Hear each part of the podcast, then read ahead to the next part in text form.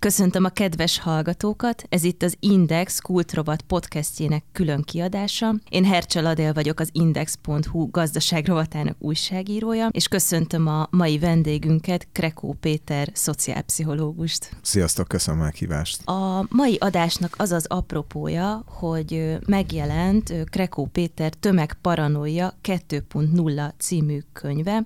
Ez a tömegparanoiának az újra kiadása, ez egy bővített kiadás, adás, és a mai nap folyamán erről a könyvről fogunk beszélgetni.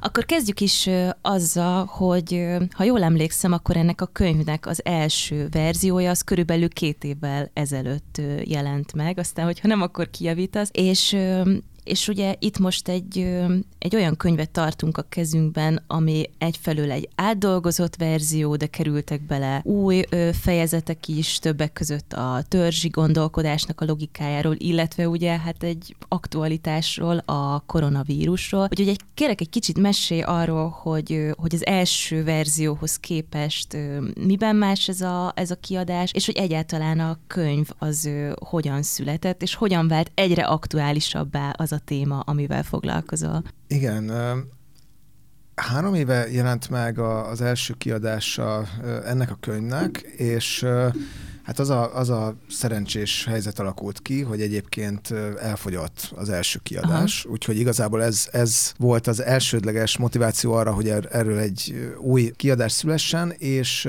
és azért nem jött igazából szóba annak a lehetőség, hogy változatlan formában újra nyomjuk.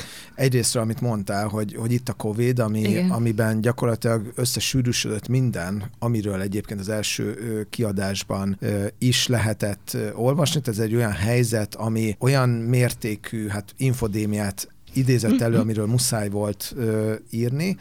Másrésztről pedig nagyon sok új kutatás van az álhírek, dezinformáció, összeesküvés elméletek témájában. Egyébként az helyzet, hogy ezt 2016 után, tehát a, az amerikai és ö, amerikai elnökválasztás, illetve a Brexit választás után nagyon ö, megnőtt ennek a témának a szakirodalma. Ö, én jóval ezelőtt kezdtem el ezzel foglalkozni, már 2008-9-ben. Ez egy doktori disszertáció volt, hogyha jól emlékszem, a, az eredete? Igen, eredetileg ez egy doktori disszertációnak íródott, aztán azt dolgoztam át, egészítettem ki, és, és tettem olvashatóbbá az első hm. kiadást, kiadásba, illetve a második kiadásba még egy kicsit bizonyos pontokon áramvonalasítottuk, javítottuk, és, és könnyebben olvashatóvá tettük a, a szöveget. Volt olyan ö, kritika az első kiadással kapcsolatban, hogy buszon, illetve strandon olvasásra nem feltétlenül ajánlott, és próbáltam buszra, illetve strandra is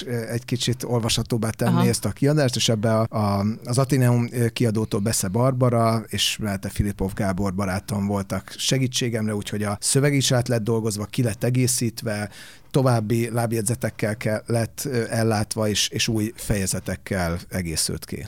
Hát ezt én is alá tudom húzni. Én ugye olvastam az első verzióját a, a könyvnek, akkor ezek szerint három évvel ezelőtt, és akkor valóban még jobban közelített egy, egy tudományos munkához, és ez a második verzió valóban egy sokkal, hát egy sokkal olvashatóbb, sokkal gördülékenyebb. Azt azért nyilván az, aki még nem olvast, azért ne kecsegtessük az olvasókat, hogy valóban nem lett egy könnyed olvasmány, nyilván nem is ez a, ez a célja, tehát egy, egy olyan non-fiction kötetről van szó, amiben azért úgy nagyon masszívan benne vannak a, az információk, és hogy talán nem is lehet ugye egy húzóra elolvasni, és hát ugye egyfelől egy nemzetközi vonulatot is beleteszel, tehát hogy nagyon sok külföldi példát hozol, illetve a magyar, tudom, az a kis áhír történelmet is megírod benne, és akkor hát ugye itt szerepelnek a, a koronavírussal kapcsolatos ö, aktuális, ö, nem tudom, trendek vagy ö, információk. Ö, akkor térjünk is rá erre a témára, hogy már említetted azt a, a kifejezést, amire én nagyon fölhúztam a szemöldökömet írás közben, hogy ugye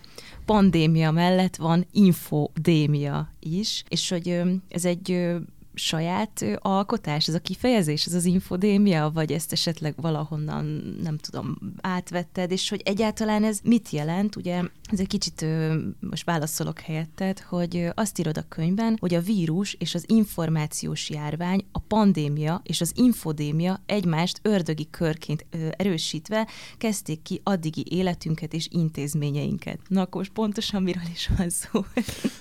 Köszönöm, mert kiemelt a legfontosabb gondolatot a, a fejezetből, de hogyha nem kellően érthető, akkor, akkor próbálom megmagyarázni. Sajnos az infodémia az nem az én fogalmam, hanem ezt többen használták már korábban, de egyébként a WHO, az Egészségügyi Világszervezet Aha. is felhívta arra a figyelmet, hogy, hogy itt, itt egy nagyon fontos információs kívásról van szó, és hogy Egyébként ugyebár a szóbeszédek, álhírek terjedését sokszor szokták matematikai szempontból is e, ilyen a vírus terjedésére jellemző algoritmusokkal, képletekkel leírni. E, tehát ebből a szempontból is, is találó a kifejezés. Másrészt abból a szempontból, e, hogy a WHO azt fogalmazta meg, hogy, hogy maguk az álhírek gyorsabban is terjednek, mint maga a vírus, és valóban ezt, ezt láthatjuk. Tudjuk, hogy az álhírek amúgy is gyorsabban tudnak terjedni sokszor, mint a valódi hírek, tehát van egy, van egy versenyelőnyük, és ez, ez itt különösen veszélyessé vált. Volt ugyebár olyan kutatás, ami azt mutatta ki, hogy tízszer olyan elérése volt a Facebookon az egészségügyi álhíreknek, dezinformációknak, téves információknak, mint a valódi egészségügyi híreknek, mondjuk a, a, a hiteles ö, egészségügyi ö, szervektől. Mit jelent az, hogy az infodémia és a pandémia az egy ördögi kört alkot? Azt jelenti, hogy azt láttuk a, az elmúlt hát egy évben, hogy nem csak követi az álhír és az összeesküvés elmélet, ugyebár e, álhírek voltak olyanok, hogy nem tudom, még amikor itt se volt a vírus, e, akkor összeestek emberek az utcán a, a COVID következtében. Mondjuk összeesküvés elmélet az, hogy mikrocsipet raknak belénk az oltással, erről, vagy, vagy Bill Gates, Bill Gates találta ki ezt az egész vírust, fejlesztette ki és szabadította rá világra. Tehát nem, nem csak arról van szó, hogy ezek az elméletek, ezek ö, követik a járványt, és, és ilyen érdekességként beszélhetünk róla, mint egy ilyen folklorisztikai elem, hanem arról van szó, hogy visszahatnak a járvány terjedésére, igen, és amit igen. látunk szerte a világon, hogy azokban az országokban, ahol ö, a dezinformáció és általában az álhírek összeesküvés elméletek nagyon széles körbe elterjedtek, ott magasabbak lettek egész egyszerűen a halálozási számok. Hogyha, hogyha elterjedt mondjuk széles körbe a vírusszkepszis vagy a vírus tagadás, akkor nyilván az emberek nem védekeztek, nem vettek maszkot. Hogyha ha elterjed az oltás ellenes gondolat, és azért azt látjuk, hogy az egész Európa szerte megerősödött az oltás ellenes mozgalom, akkor, akkor az emberek nem oltatják be magukat, és akkor is többen fognak meghalni. Tehát egész egyszerűen most látjuk azt, hogy emberi életekbe kerül a, a, az álhír, a dezinformáció, információ, és, és ez tényleg egy ilyen, egy ilyen ördögi kört alkot, és hát hozzá kell ezt tenni, hogy itt, itt amikor dezinformációról beszélünk, akkor nem csak a, nem tudom, a, a igen, mondjuk Iránról kell gondolkodni, ahol, ahol ugye bár kezdett be a vezetés hevesen tagadta, hogy egyáltalán létezne igen. ez az egész vírus, és látszott is a, a, a fertőzés számokon, hanem mondjuk az Amerikai Egyesült Államokra és sok ö, európai országra is, tehát hogy az egész ö, nyugati világ megtapasztalhatta, hogy ez, hogy ez tényleg egy életveszélyes fenyegetés. Hát igen, igen, hogy a, a könyved, és ugye ez a fejezet abból a szempontból is ö, tényleg úgy kiózanítja az embert, vagy, vagy én például tényleg úgy nagyon leültem ennél a, a résznél, amikor ugye hozol erre konkrét példákat, és milyen fogok egyet említeni, hogy tényleg, hogy, ö, hogy, hogy valahogy az ember így olvassa ezt a, a könyvet, és azt mondja, hogy jaj, de érdekes ez a téma, főleg hát nyilván én ugye újságíró szemmel olvastam, tehát nekem ugye ez szakmába is vág, és hogy csak aztán, ahogy az ember olvassa ezt a kezdetben olyan érdekesnek tűnő, ilyen, ilyen színes, izgalmas témakör, és akkor eljut ide eddig a fejezetig, akkor ugye elkezd leülni, hogy atyaik tényleg milyen hihetetlen súlya van ennek a, a dolognak, és hogy, hogy ez tényleg emberéletekbe kerül, hogyha nem foglalkozunk kellő súlyjal a, az álhírek és a, a dezinformációnak a, a, a természetrajzával és a jelenségével. Tehát, hogy ebből a szempontból is nagyon fontos, hogy, hogy ezeket a, ezeket a dolgokat kiemeljük. Na de, hogy a példa, amit említettél, hogy, hogy hogyan is kerül kerül emberéletekbe az, hogyha valaki vírus szkeptikus, hogy ugye az Egyesült Államokban készült egy felmérés még tavaly júliusban, mi szerint a lakosság egyharmada gondolta, hogy túlzóak a COVID halálozási statisztikák, és hogy azt állított, hogy ennek később jelentős szerepe lehetett abban, hogy, hogy az Egyesült Államok világ elsővé vált a megbetegedések és a halálozások számában is. Tehát, hogy ezek ilyen döbbenetes összefüggések, amiket leírsz, és ami még nekem nagyon érdekes volt ebben a, a fejezetben, hogy ha már itt haladunk tovább a, a nem is tudom, a, a példákkal, vagy a, vagy a párhuzamokkal, hogy ugye pandémia és infodémia, de ezeknek a, az álhíreknek és dezinformációknak a, a koronavírussal kapcsolatban ugyanúgy megvannak a maga mutációi, mint a, a vírusnak, tehát hogy viszed tovább ezt a, ezt a paradigmát, és hogy arról szeretnék egy kicsit beszélgetni, hogy hát hogy hogyan lehet csoportosítani azokat a különböző ö, narratívákat, és álhíreket, amik itt körüllengik a, a Covid-ot. És szerintem, hogyha ezeket úgy kicsit körüljárjuk, akkor úgy sokkal emészthetőbbé válik, vagy, vagy talán akkor jobban eligazodunk ebben a, a témakörben. Tehát, hogy például beszélsz bagatelizáló, hiszterizáló narratíváról, aztán még van néhány, hogy szóval arra szeretnélek kéne, hogy akkor ezeket kicsit járjuk körül, hogy melyikre mi jellemző, és hogy mik tartoznak közéjük. Kicsit rakjunk rendet igen, igen. fogalmakba. Igen. Még, még egy gondolat elég csatlakozva ahhoz, amit a, a, az előbb mondtál, valóban a, a, az amerikai példa az ebből a szempontból ö, elég sokkoló, hogy ott ö, egyébként, és ebből látszik az, hogyha nagyon átpolitizálódik ez a kérdés, az sem nagyon segít neki. Tehát, hogyha mondjuk a maszkviselés az egy politikai deklarációvá válik, mm. és gyakorlatilag sokan így értelmezték az Amerikai Egyesült Államokban, eh, ahol a, a, az amerikai jobb oldalon azért jóval erősebb volt ez a vírus szkeptikus, tagadó, vagy csak bagatelizáló álláspont, akkor, akkor az azt jelentheti, hogy tényleg sokan tudatosan nem fognak védekezni, mert azt mondják, hogy bocsánat, hát ez, ez egész kitaláció, vagy nem olyan komoly, vagy nem tudom. És akkor ez, ebbe még belejöhetnek olyan szempontok, ugye bár az igazi férfi az mondjuk nem, nem sérülhet meg őt, nem, nem, nem döntheti le a lábáról mondjuk egy, egy ilyen ö, vírus, tehát hogy ebbe, ebbe beleépülnek a, a kulturális elvárásoknak, tradícióknak, hagyományoknak, sztereotípiáknak egy ilyen teljes készlete az ideológián keresztül, de bizarr módon egyébként azt, azt találtuk a kutatásokban, például a hazai kutatásokban, amit itt végeztünk a, a Political capital hogy a, azok az összeesküvés elméletek, meg egyébként az ELTE PPK-n is, azok az összeesküvés elméletek, amelyek egyébként logikai, amelyikből logikailag nem következne, hogy az ember ne védekezzen, mondjuk azt, hogy ezt kormányzati laboratóriumokban fejlesztették ki, vagy népírtási eszköz. Azok is, akik ezekbe hisznek, azok hajlamosabbak egyébként kevésbé védekezni, vagy hajlamosak mondjuk oltás Aha. szkeptikusnak lenni. A kettőben nem következik egymásból, de hogy ugye bár ha félek valamiféle háttérhatalmi együttműködéstől, akkor attól is félhetek, hogy, a, hogy, a, hogy az oltások is nekem kárt okozhatnak, és ezt szegezzük le itt nagyon egyértelműen, hogy nem, a, a rendelkezésre álló oltások azok, azok védenek minket a, a vírustól, és ezek, ezek az összesküvés elméletek, ezek nem igaz, hogy ennek van valóság alapja, nincsen ezeknek valóság alapja, ezek általában kitalációk. Viszont a konkrét kérdésedre visszatérve, Aha. két fő irányát különböztette tettük meg itt Hegedűs Andrá kolléganőmmel, akivel társ, aki társszerző volt ebben a fejezetben, a, az álhíreknek, és ez a, a hiszterizáló, illetve a bagatelizáló. A, a hiszterizáló az arról szól, hogy igen, itt, itt ez, ez egy népírtásra alkalmas eszköz, hogy ezt valakik, vagy a kínaiak, vagy az amerikaiak kormányzati laboratóriumokba fejlesztették ki, vagy a globális elitnek a terve az, hogy ezzel a megritkítsa a, lakosságot, hogy ez miért lenne érdeke mondjuk a globális pénzügyi elitnek, amelyik ugyebár minél több terméket hm. akar eladni, tehát hogyha csökken a népesség, akkor kisebb lesz egész egyszerűen kereslet. Erre már az elmélet nem ad választ, de hogy, hogy ez ilyen nagyon csavaros logika van ezek mögött, vagy egyáltalán az, hogy, hogy ez, egy, ez egy annyira veszélyes vírus, ami, ami ami ö, tényleg teljes társadalmak ö, megszűnését okozhatja. És érdekes módon továbbra is jelen van ez a hiszterizáló ö, narratíva, de ez a legelején, a legelején, az első ö, hullámban volt a legerősebb. Igen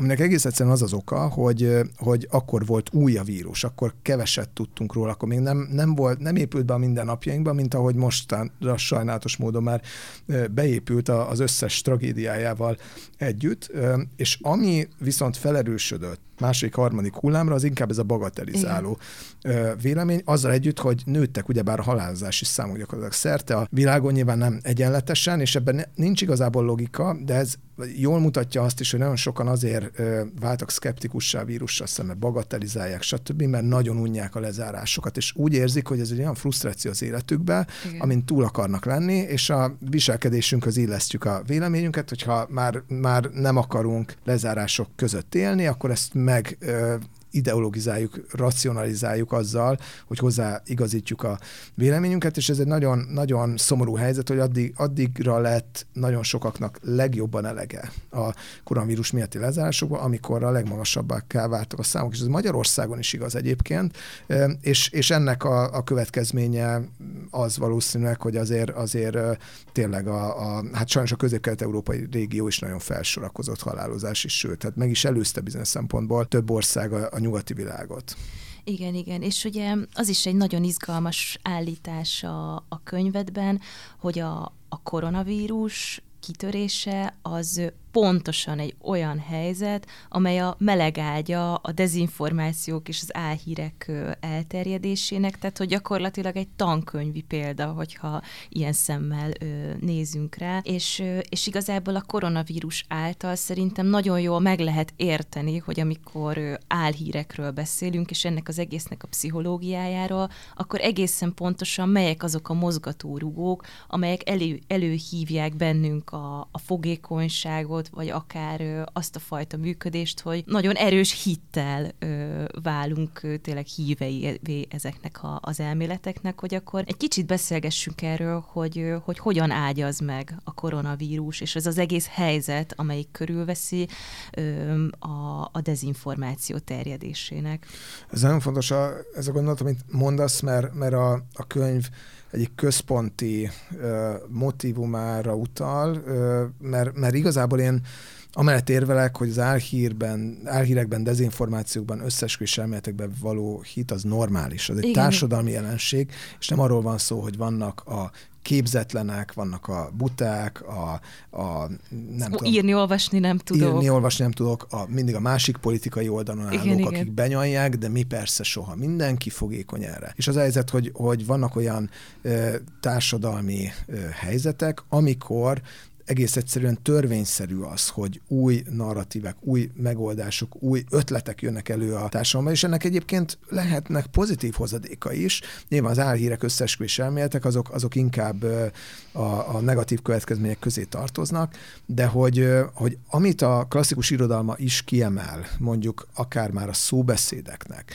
meg a, az álhíreknek összesküvés elméleteknek, hogy azok a társadalmi helyzetek, amik mindenkit érintenek, veszélyesek, és főleg, hogyha az élet van veszélyben, akkor az nagyon fontos. Széleskörű szorongást eredményeznek, és jellemzi őket egyfajta információs ambivalencia, ami vagy fakadhat abból, hogy túl kevés az információ, Igen. vagy ami a mai korunkban jellemző, hogy túl sok az információ. És ráadásul ugyebár úgy bomlanak ki az információk, és ez egyébként a, a tudományos tudásnak is sajnos egy természetes velejárója, de a hétköznapi tudásunknak is, és, és mindebbe beszáll a sajtó, amely meg ö, nagyon erős ö, nyomás alatt van a közvélemény részéről, hogy minél gyorsabban, minél több információt osszam meg, hogy egyes információk ellentmondanak egymásnak. Hát igen. Akár abban a vonatkozásban, oktatásban is, és néha hivatalos szervek részéről is. Kezdetben ugyebár az volt a WHO-nak az álláspontja is, hogy ne hordjunk maszkot, aztán utána korrigálták, Igen. hogy hordjunk maszkot. Na most ez, ez tényleg ö, igazából ennél jobb bátorítás nem kell egy összesküvés elmélet hívőnek, aki azt mondja, hogy hát persze, megvezetnek minket,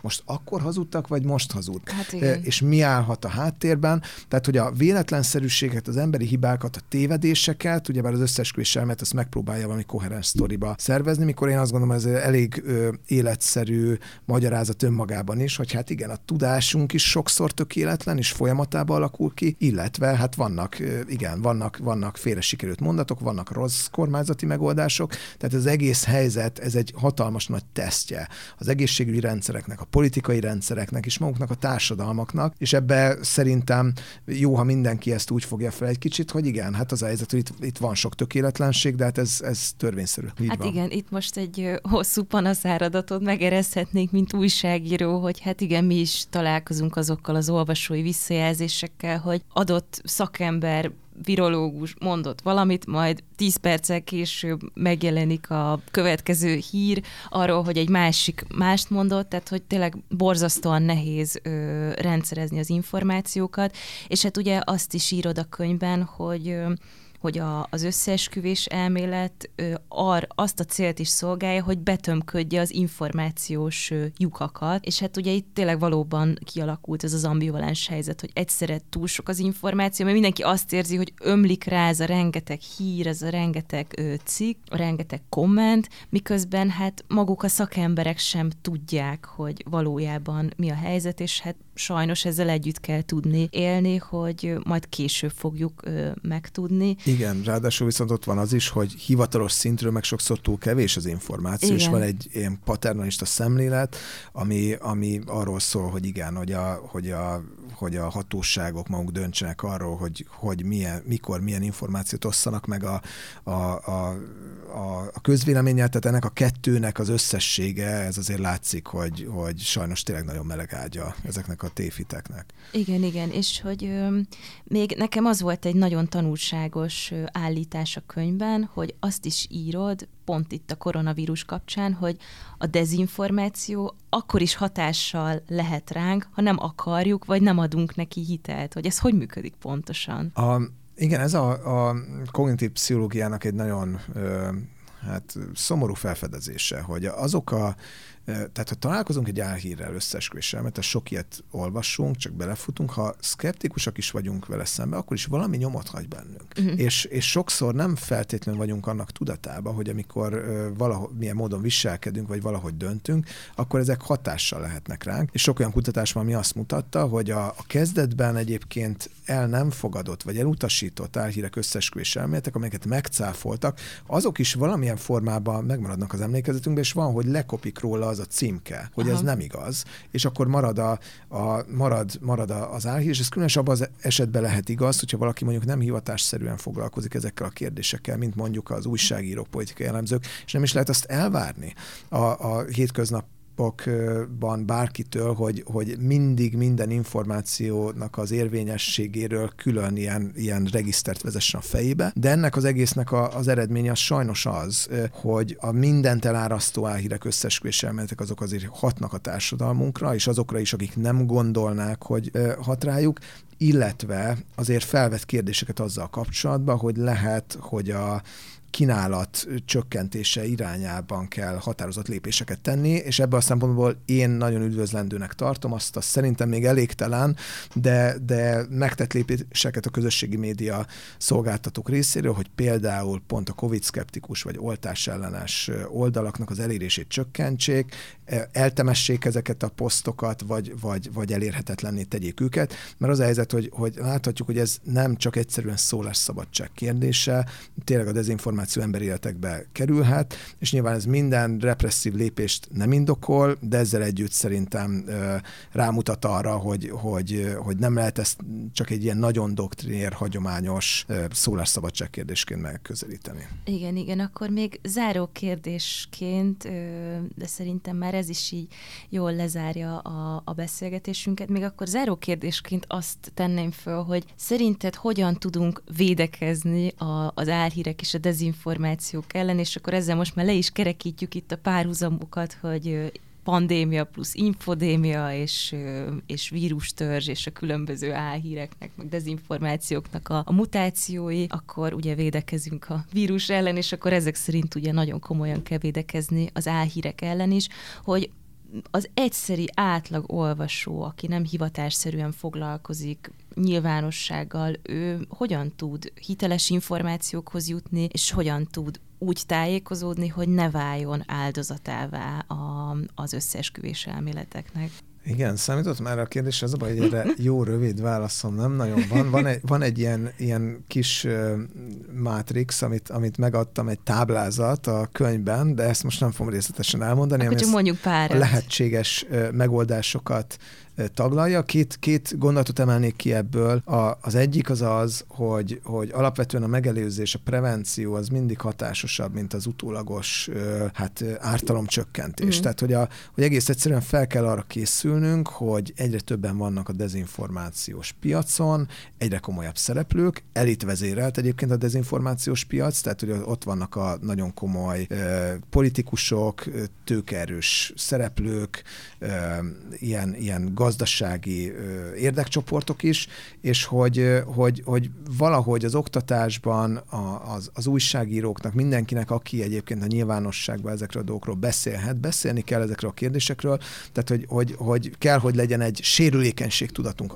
Az a tudat, hogy mindenki felülhet álhíreknek, ez szerintem mm. nagyon fontos, hogy, hogy, hogy így közelítsük meg, mert ez elvezet a következő lépéshez, hogy, vagy gondolathoz, hogy én alapvetően azt gondolom, hogy nem várhatjuk azt, hogy majd a kormányok a, az újságok, a, meg, a, meg a média, a közösségi média oldalak, stb. tökéletesen meg tudnak minket védeni a dezinformációtól. Az a helyzet, hogy, hogy állampolgárokként nekünk saját magunkat kell felvértezni, és ennek két fő oka van annak, hogy miért hisznek az emberek a, a, az álhírekben. Az egyik a, a felszínes információfeldolgozás, hogyha mondjuk igen, a buszon utazva nem, 20 cikkbe beleolvasunk 5 perc alatt, akkor valószínűleg az nem egy nagyon elmélyült tudást eredményez. Ez a felszínesség, ez, ez tényleg nagyon kedvez egy egyébként a, az álhíreknek is. Az álhírek nagyon sokszor ugyebár csak a címükkel hatnak, hogyha nem klikkelünk bele a cikkbe, csak a, a címet olvassuk, akkor, akkor nagyon könnyen felülhetünk neki, különösen akkor, hogyha, hogyha éppen olyan környezetben vagyunk, ahol nem tudjuk ezt alaposan feldolgozni. A, a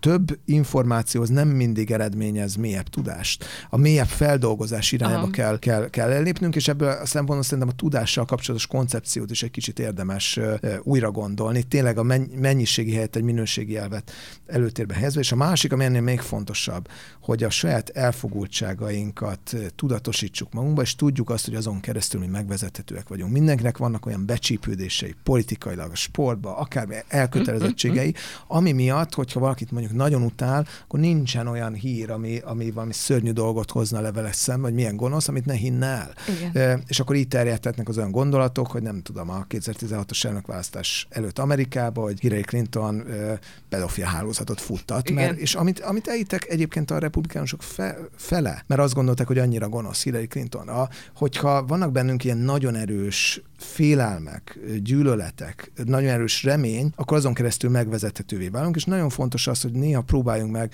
a saját uh, információs buborékunkon túlmenően is informálni, és ne a priori mindent előzetesen elutasítani, hogy ez hülyeség, hanem rendesen végig gondolni, azok az információforrások, ahol mindig koherensen olyan olyan valamit olvasunk, amitől kiszámíthatóan mindig nagyon örülünk, jó hírek, vagy nagyon mhm. dühösek leszünk, nagyon felháborodhatunk, és mindez jól illeszkedik a világképünkbe, hogyha ilyet találunk, akkor, akkor legyen egy kis gyanunk, hogy akkor minket éppen megvezetnek, mert a világ az általában ennél összetettebb, nem ennyire fekete-fehér, és egyébként sokszor tegyük hozzá, hogy unalmasabb is, mint az ilyen nagyon sarkos, meg főleg ilyen, ilyen álhíroldalak azt nekünk sugalják. Igen, igen, tehát hogy ez az egészséges szkepszis, amiről beszélsz, és hát igen, a, a tömegparanójában azért írsz le praktikus ö, útmutatót is azzal kapcsolatban, hogy hogyan érdemes tájékozódni és forrás kritikával élni.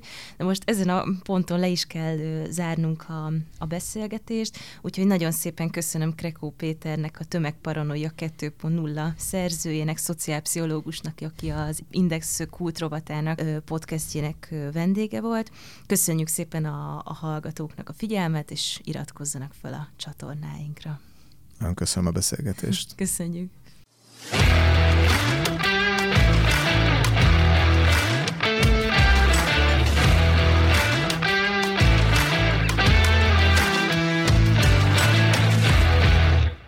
A műsor a Béton partnere.